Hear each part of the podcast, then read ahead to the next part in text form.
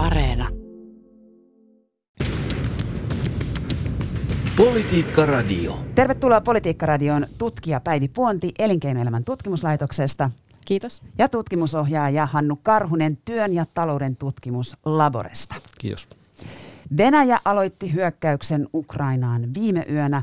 Olette molemmat julkisen talouden tutkijoita. Minkälaisia vaikutuksia sodalla Euroopassa on Suomen talouteen? Tässä vaiheessa sitä on hirveän vaikea sanoa. Ää, ensimmäinen suora vaikutus, mikä, mikä julkisen talouteen on, on tietysti tämä pakolaisten aiheuttama vaikutus. Eli, eli on odotettavissa sitten mm, pakolaisten virtaa. Emme tietenkään tiedä, että mihin maihin, mutta varmaan myöskin Suomessa. Ja sitä kautta niin vaikutukset eri maihin erilaiset.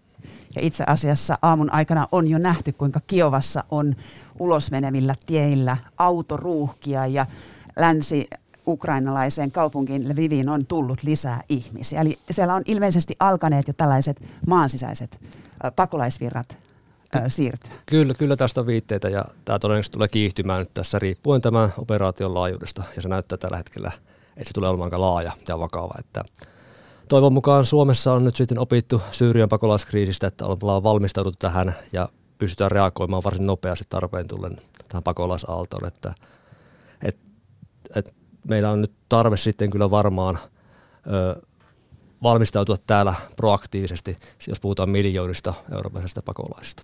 Minkälaisia määriä tai summia tällainen pakolaisten vastaanottaminen voisi merkitä? No summista on vaikea puhua ja ehkä niistä ei tarvitse, tarvitse puhuakaan tässä vaiheessa. Että, mutta jos miljoonia ihmisiä lähtee liikenteeseen Euroopassa sodan tieltä, niin tota, äh, onhan meidän velvollisuus auttaa heitä ja pyrkiä, pyrkiä heille luomaan parhaat mahdollisuudet päästä tänne turvaan. Ja sitten riippuen siitä kriisin kestosta, että pyrkiä heitä sitouttamaan tänne meidän työmarkkinoille ja elämään. Et toivottavasti nyt tästä ollaan opittu tästä aikaisemmista kokemuksista ja päästään vauhdilla liikenteeseen. Kyllä, että kun on humanitaarisesta kriisistä kyse, niin silloin ehkä toi euromääräiset summat ei ole se ensimmäinen asia, mikä tulee mieleen. Tänä aamuna pörssit ovat avautuneet laskuun. Fortum syöksyy. Tukholmassa pörssi romahti lähes 5 prosenttia. Helsingin pää, pörssin pääindeksi laski heti kymmeneltä pörssin avautua, avauduttua yli 3 prosenttia. Fortumin osake oli yli 8 prosentin laskussa. No saattaa kuulostaa dramaattiselle, mutta ei, ei oikeastaan mitään merkitystä tällä hetkellä. Että pörssi liikkuu ja ne on hyvin pieniä lukuja. Sitten jos puhutaan miinus 30, miinus 50, niin sitten puhutaan vakavista asioista, että nämä on vielä pieniä heilahteluja. Tärkeintä varmaan tässä vaiheessa on, tota, että ei synny mitään muita ennakoimattomia häiriöitä ää, rahoituslaitoksiin. Ja toivon mukaan sitten ää, keskuspankit ja rahoituslaitokset on valmistautunut tähän ja pystyy estämään muut ennakoimattomat häiriöt. Mun haluan muistuttaa, että 2008 kahden pankin kaatuminen aiheutti valtavia kerrannaisvaikutuksia taloudessa.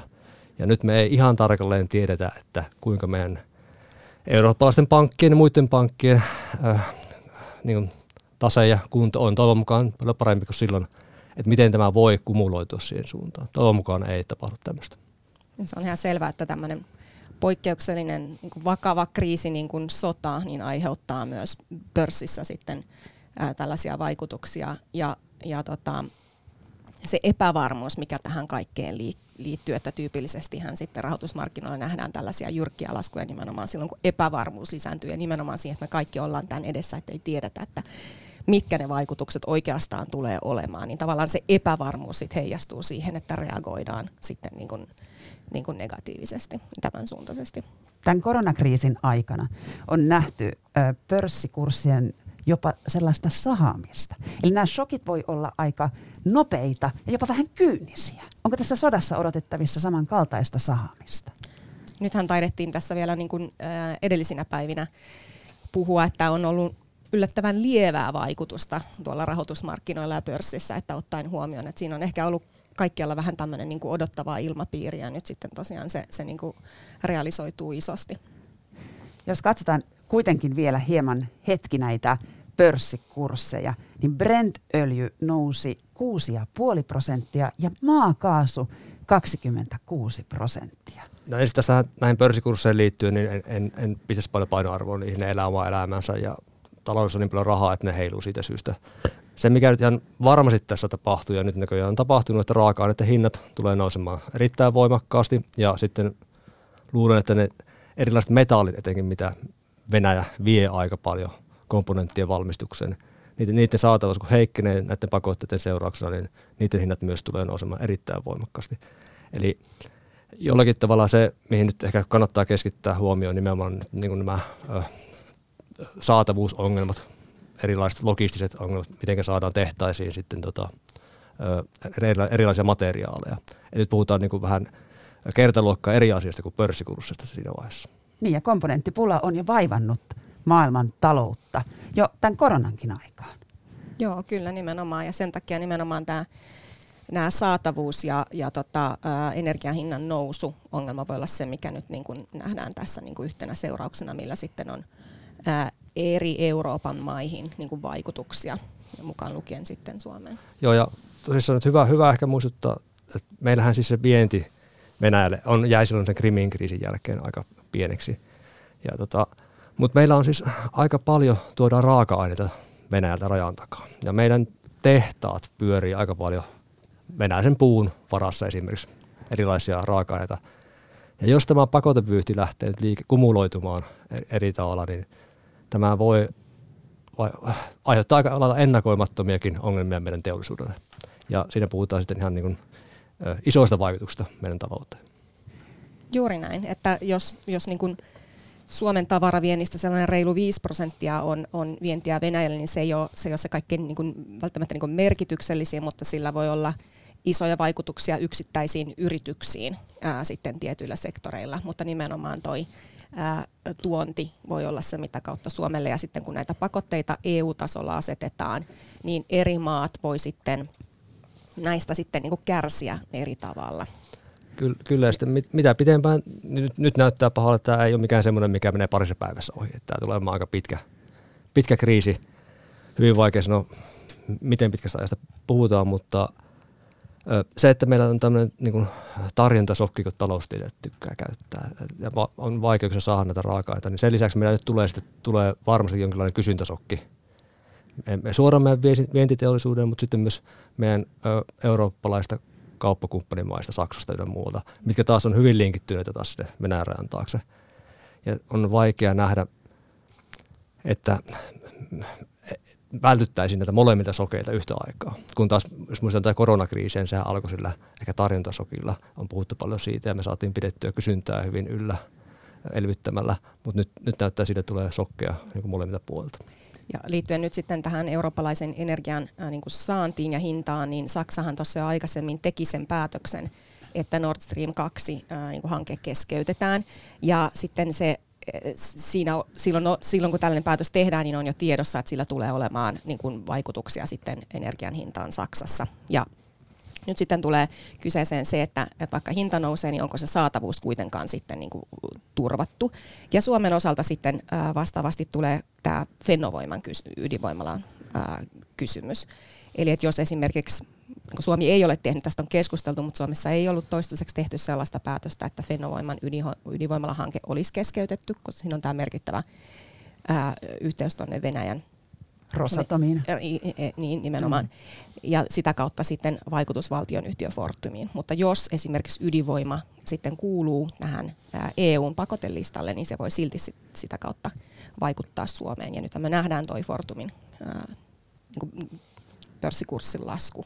Ja, ja täällä olisi sitten niin kuin, vaikutuksia valtionyhtiö Fortumiin, Fortumiin ja sitten sitä kautta sitten myös mahdollisesti niin kuin valtion julkisen talouteen. Kyllä, ja tietysti Fortumilla on myös omistuksessaan saksalainen Uniper, johon jo kohdistuu tämän Nord Stream kakkosputken takia näitä rajoituksia, koska se on yksi, Uniper on yksi suurista rahoittajista tuolle kaasuputkelle. Ja toki sitten on näitä yksittäisiä firmoja, muun muassa Neste, jonka jalostamolle kaksi kolmasosaa tulee öljystä, tulee Venäjältä.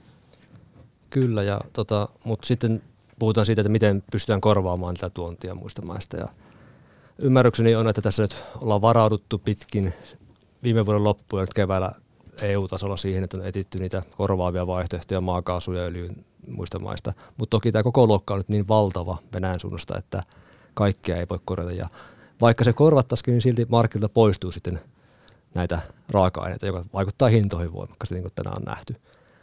Kyllä tässä nyt ollaan vielä epätietoisuuden, niin kuin tuossa suuressa epävarmuudessa, mihin kaikille tämä ulottuu tämä talous. Kyllä. Ja korvaavia kaasunlähteitä, kun otetaan toisesta Euroopan maasta, niin se silti, mm. esimerkiksi Ukraina saa edelleen venäläistä kaasua, vaikka se tulee muilta Euroopan mailta. Ja e, uutisoitiin myös, että Saksa oli jonkin verran luottanut siihen, että Kazakstanista olisi mahdollista saada sitä maakaasua, ja sieltä onkin ilmoitettu, että he ei siinä aikataulussa pysty lisäämäänkään sitä niin kuin toimittamaan siinä mittakaavassa, kun tarvittaisiin. Että, että tota, tässä, tässä niin kuin samaan aikaan, kun on ollut näitä mm, niin kuin vihreää siirtymää ja, ja Euroopassa halutaan irti näistä ää, halutaan siirtyä vähän, vähähiiliseen ää, energiantuotantoon, niin, niin sitten on ollut nämä geopoliittiset kysymykset, ne kärjesty niin kuin aivan tässä samaan aikaan, kun näitä päätöksiä on tehty, että jotenkin olisi pitänyt rat- ratkaista käsi kädessä, että en sitten tiedä, että kiihdyttääkö tämä nyt sitten jotenkin sitä.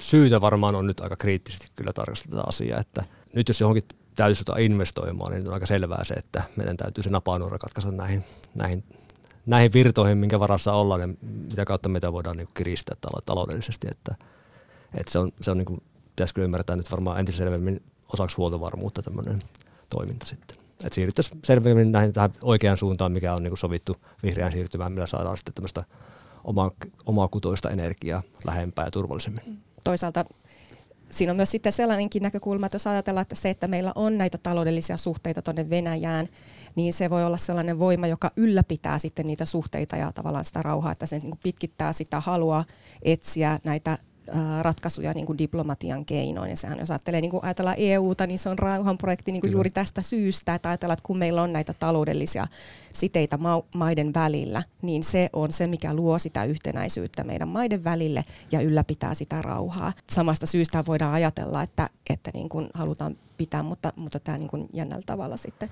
Niin, se on jännä, jännä lueskella näitä ulostuloja Venäjältä, että siellähän nimenomaan unelmoidaan sitä omavaraisuudesta, mm. että, että laittakaa heille pakotteita, niin he, he kyllä pärjää ja he kehittää omaa teollisuuttaan erillään muista, että he, he pystyy siihen. Mm. Epäilen kyllä kovasti, että onko se mahdollista. No toki Krimin valtauksen jälkeen, mm. kun länsi asetti pakotteita, niin siellä oli tämä Venäjän talouden uudelleenohjausohjelma. Ja, ja senhän turvin he ovat kuitenkin saaneet sitä sisäistä elinkeinoelämän toimeliaisuutta ylös. Kyllä, ja tästä on nimenomaan ollut, ollut tota puhetta, että erityisesti näistä niin kuin rahoitus... Äh, rahoitusmarkkinoiden niin kuin liittyvien pakotteiden myötä siitä on niin kuin erityisesti, siellä on kehitetty sitten sitä kansallisesti ja siitä on erityisesti hyötynyt sitten nämä niin kuin, Putinia lähinnä olevat, olevat mm. niin kuin tahot ja valtaa käyttävät.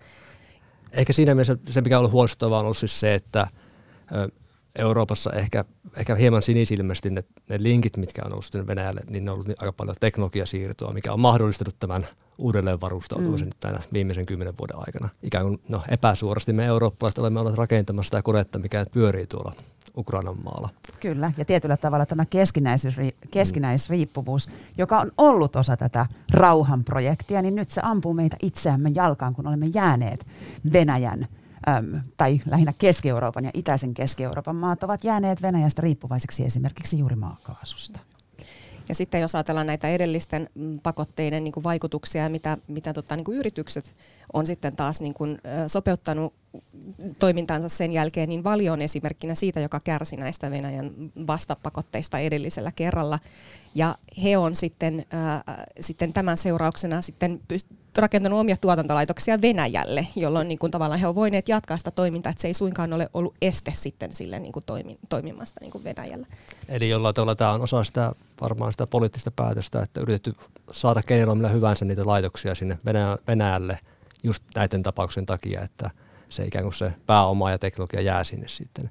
Et varmaan tämmöisessä tuotteessa, mitkä palvelee sitten Venäjän etua, niin niihin ei ole niin paljon panostettu syystä tai toisesta. Politiikka Radio. Käynnissä on siis Politiikka-radio ja Politiikka-radion studiossa on tutkija Päivi Puonti Elinkeinoelämän tutkimuslaitoksesta ja tutkimusohjaaja Hannu Karhunen työn ja talouden tutkimus Laboresta. Minä olen Marjo Näkki. Pakotteita tässä keskustelussa on jo väläytetty ja tietysti Venäjä sitten aikoo vastata näihin vastapakotteilla. Kuinka haavoittuvassa tilanteessa Suomi tässä on? Suomi on osa Euroopan unionia ja Euroopan talousaluetta, mutta ja sen Krimin sodan jälkeen, niin kyllähän se viennin osuus on siis jäänyt aika alhaiseksi, mutta kyllähän se varmaan on realistista todeta, että kyllä me ollaan aika, aika, aika etulinjassa tässä talousasiassakin, että kyllä se tulee tuntumaan ja siihen tulee varautua. Nyt on tosi, tosi vaikea sanoa miten paljon, koska ei tiedä tätä laajuutta ja miten ne sanktiot lähtee kierteille menemään. Tässä on nyt niin se eskalaation mahdollisuus näissä sanktioissa myös. Eli jos ajatellaan näitä seurauksia Suomelle niin kuin julkiselle taloudelle, niin sitten näiden niin kuin kauppapakotteiden takia tiettyjen, ää, tiettyjen niin kuin sektoreiden yritysten vientimahdollisuudet niin kuin heikkenee ja sitä kautta jää vientituloja saamatta ja sitten silloin mm, välillisesti sitten vaikutuksia verotuloihin ja Suomen julkisen talouteen, että vaikka se ei niin tosiaan se Suomen osuus tavaraviennistä Venäjälle ole kauhean iso, mutta se voi olla niin kuin yksittäisiin yrityksiin.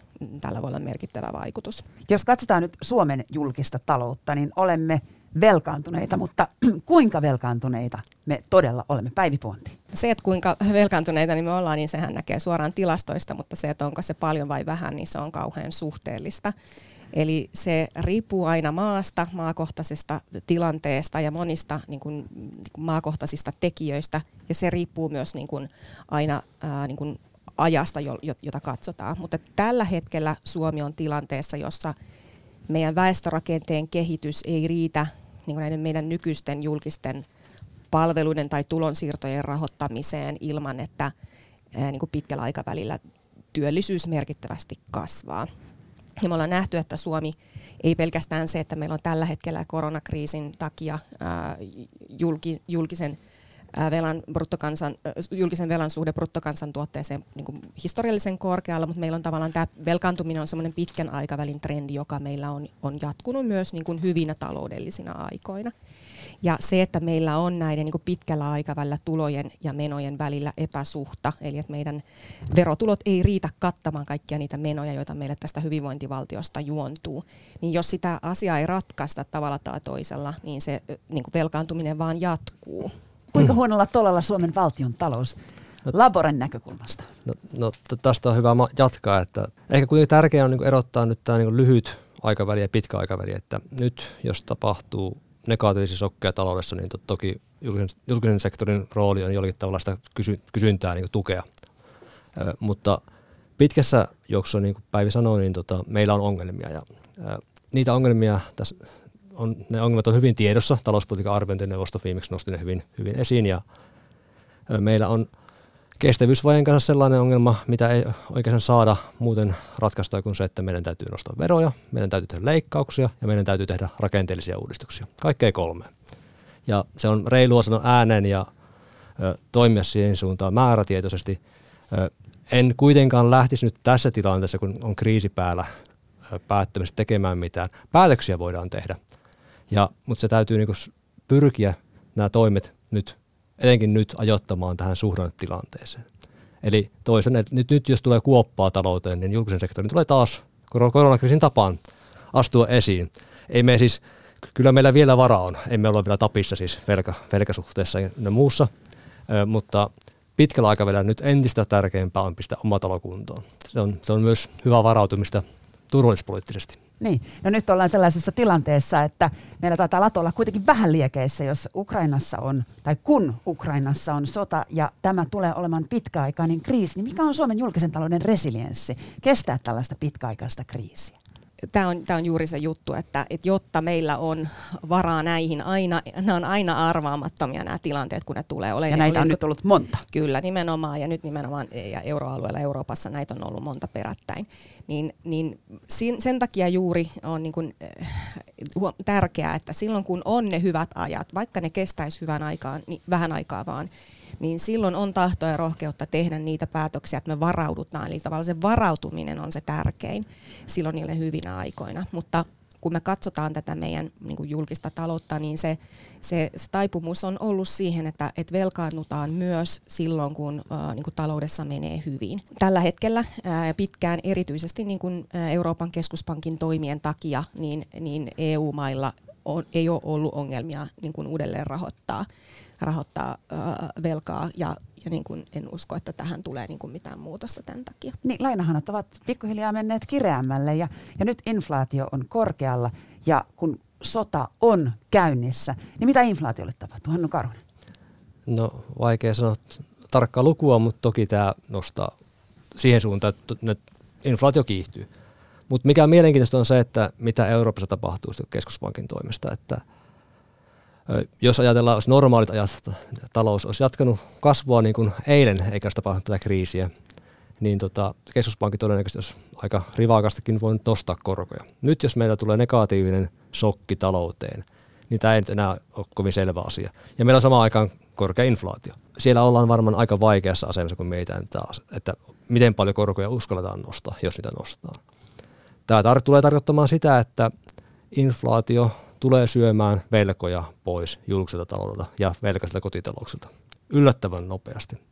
Eli siinä mielessä se julkisen talouden asema näkökulmasta, se inflaatio, sitähän me ollaan tavoiteltu vuosikausia. Siis se syö velat pois, mutta sillä on muita vakavia seurauksia, tulojakokysymyksiä ja sitten ehkä tämmöisen niin kuin, se saattaa vääristää ehkä niin kuin, taloutta jollakin tavalla, mitä me ehkä ei osata etukäteen arvata. Mutta ehkä niin se tärkein, mitä mä korostan inflaation näkökulmassa on se, että esimerkiksi Suomessa inflaatio, jos me asutaan täällä pääkaupunkiseudulla, meillä ei ole autoa, ei se meillä hy- hyvä tunnu se inflaatio oikein missään. Mutta jos asumaan vaikka maaseudulla käyttö töissä autolla ja lämmität omakotitalon öljyllä, niin ihan varsin tuntuu ja tulee pahenemaan.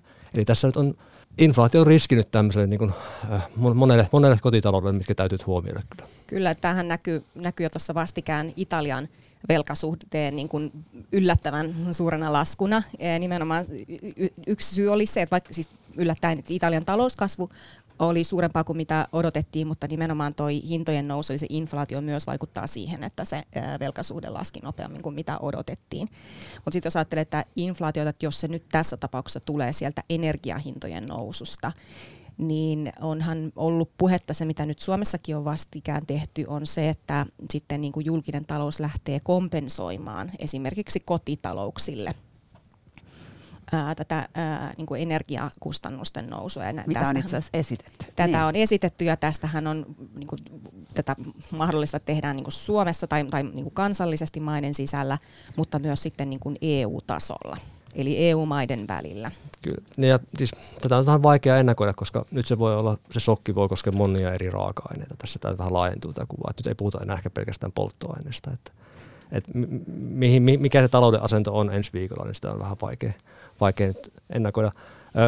Mutta niinku se inflaatiokysymys ja tämä niinku, korkokysymys Euroopassa, niin se tulee olemaan nyt ehkä niinku, taloudellisessa, mielessä tosi keskeinen, että miten keskuspankki reagoi nyt tähän.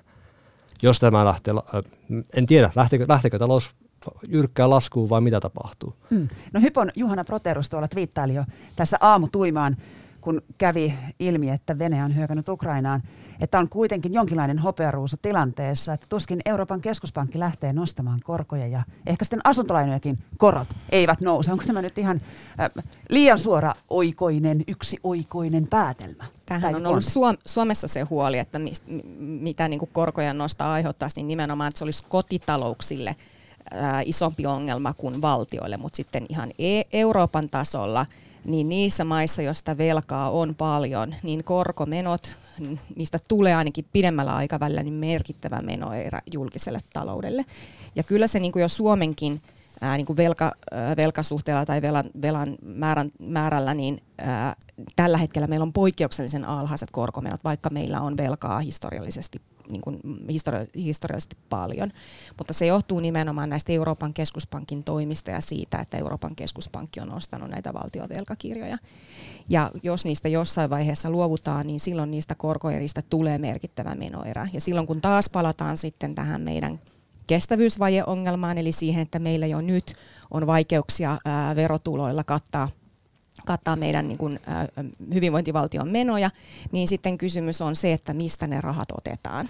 Tämän kuun alkupuolella hallitus julkaisi uuden työllistämispaketin. Mikä on teidän arvionne, kun pitäisi saada niitä tuottavia työpaikkoja lisää? Niin kuinka tehokas tuo Haataisen, ministeri Haataisen esittämä paketti oli? Päivi Puonti. Työllisyystoimia voidaan voidaan tietysti tehdä ja tehdäänkin ja arvioida niin eri näkökulmista. Nyt sitten tällä hallituskaudella ollaan paljon keskitytty siihen, että kuinka paljon enemmän ne toimet tuo meille verotuloja kuin mitä ne toimet maksaa. Ja, ja syynä tässä on tietysti se, että työllisyyttä nostamalla meidän piti niin kuin parantaa sitä julkisen talouden kestävyyttä, eli, eli pitkän aikavälin rahoitusasema ja sillä tavalla sitten hillitä velkaantumista. Ja nyt sitten, jos mietitään ihan tota, ää, viimeistä, viimeisiä päätöksiä, mitä meillä oli, niin, niin siellä oli ää, opiskelijoiden tulorajojen nosto oli, oli tavallaan tämä, mistä tuli ää, merkittävä osa ää, työllisyysvaikutuksesta, niin, niin siinä oli hallituksella kaksi muutakin tavoitetta. Eli ää, haluttiin parantaa osaavan työvoiman saatavuutta, mikä on tällä hetkellä tällainen akuutti ongelma Suomessa. Ja sen lisäksi opiskelijoiden, jotenkin yllättäen opiskelijoiden taloudellista asemaa haluttiin parantaa. Eli, eli vähän muutakin kuin mikä oli ne alkuperäiset työllisyystoimien tarkoitukset. Molemmista niin näkökulmista voidaan kysyä, että olisiko kuitenkin ollut parempi nopeuttaa näitä valmistumisia sen sijaan, että lisätään opintojen aikaista työntekoa. Ja syy on se, että on todennäköistä, että opiskelijoiden niin lisääntyvä opiskeluaikainen työnteko hidastaa valmistumisia. Ja silloin se tarkoittaa sitä, että tällä työllisyystoimella saadaan lisää työtunteja, saadaan niin kuin osa-aikaista työvoimaa, mutta me ei saada pysyvästi ää, niin kuin lisää osaavaa työvoimaa niin kuin mark- työmarkkinoille ja, ja tota yhteiskunnan käyttöön. Eli tällainen tuottavan työn, joka sekä lisää tuottavuutta että myös verotuloja, niin, niin se, se päätös jäi näillä näkymin puolitie, niinkö? Me, meillä ehkä tässä, tässä maassa on vahvasti usko tässä maassa on harhakäsitys, että meidän työvoimaviranomaiset tai meidän hallitus pystyisi sormia napauttamalla tehdä tähän maan tuottavia työpaikkoja. Ei, ei se toimi sillä tavalla. Työvoimaviranomaiset käytännössä järjestelee vasta jonoa, miten ihmiset pääsee töihin. Ne saattaa sitä vähän nopeuttaa, mutta he ei luo tuottavia työpaikkoja. Opiskelijat, jos ne käy tekemässä osa-aikaisia töitä opintojen ohella, he ei ole mitenkään siis meidän talouden kannalta se, mikä on tuottava työpaikka siinä mielessä, mitä me tavoitellaan. Se, millä tavalla me saadaan tähän maahan tuottavia työpaikkoja, kestää jopa vuosikymmeniä aikaa. Se vaatii isoja investointeja tutkimukseen kehitykseen, mistä on paljon puhuttu viime aikoina. Se vaatii pitkäjänteistä korkeakoulupolitiikkaa, paljon aloituspaikkoja ja tämmöistä niin osaamisen kasvua. Meillä nyt on äh, ehkä itsepintaisesti lukkiuduttu näihin laskennallisiin työpaikkoihin ja me kuvitellaan, että me tehdään eri tavalla järjestellään jo meidän toimivaa tämmöistä työvoimapalvelujärjestelmää toiseen asentoon, että se, että se loisi tämmöisiä työpaikkoja, niin se on, se on ihan väärä. Toki syytä on yrittää auttaa ja nopeuttaa, että työttömät pääsisivät nopeammin töihin, mutta tässä toisessa ehkä on unohtunut se idea, mikä taustalla tässä työllistymisessä on jossain vaiheessa. Nyt me elämme tällaista historiallista aikaa, niin miten arvioitte, mihin aikakauteen tätä meidän tänä aamuna syntynyttä tilannetta tulevaisuudessa verrataan? Katsotaan sinne kristallipalloon tähän lopuksi. No en halua kuulostaa dramaattiselle, mutta suosittelen jokaista suomalaista lukemaan ajatuksella käännöksen Putinin maanantaista puheesta, että kyllä siinä aika vahvat tota, 30-luvun fipat oli valitettavasti. Päivi Puon. Joo, aivan sama, sama mieltä kyllä olen. Vakavaan tilan. 30-luku tuli tunnetuksi myös äärimmäisen kovasta lamasta. Niin, laman seurauksena nousi tietyt piirit, että hyvä, varmaan historian tutkijat sitten miettii, että mitä yhtäläisyyksiä nähdään vaikka koronakriisin ja muut talouskriisit finanssikriisin yhteydellä tähän, että ollaan päädytty tähän tilanteeseen, mutta historiankirjaa lukee, niin kyllähän tämä huolestuttava yhtäläisyysmerkkejä löytyy. Mullistuksia mullistusten perään. Joo, kyllä. Sitä se on viime aikoina ollut. Kiitoksia tästä keskustelusta. Tutkija Päivi Puonti Elinkeinoelämän tutkimuslaitoksesta ja tutkimusohjaaja Hannu Karhunen Työn ja talouden tutkimuslaboresta. Tämä on Politiikkaradio ja minä olen Marjonekki. Politiikka Radio.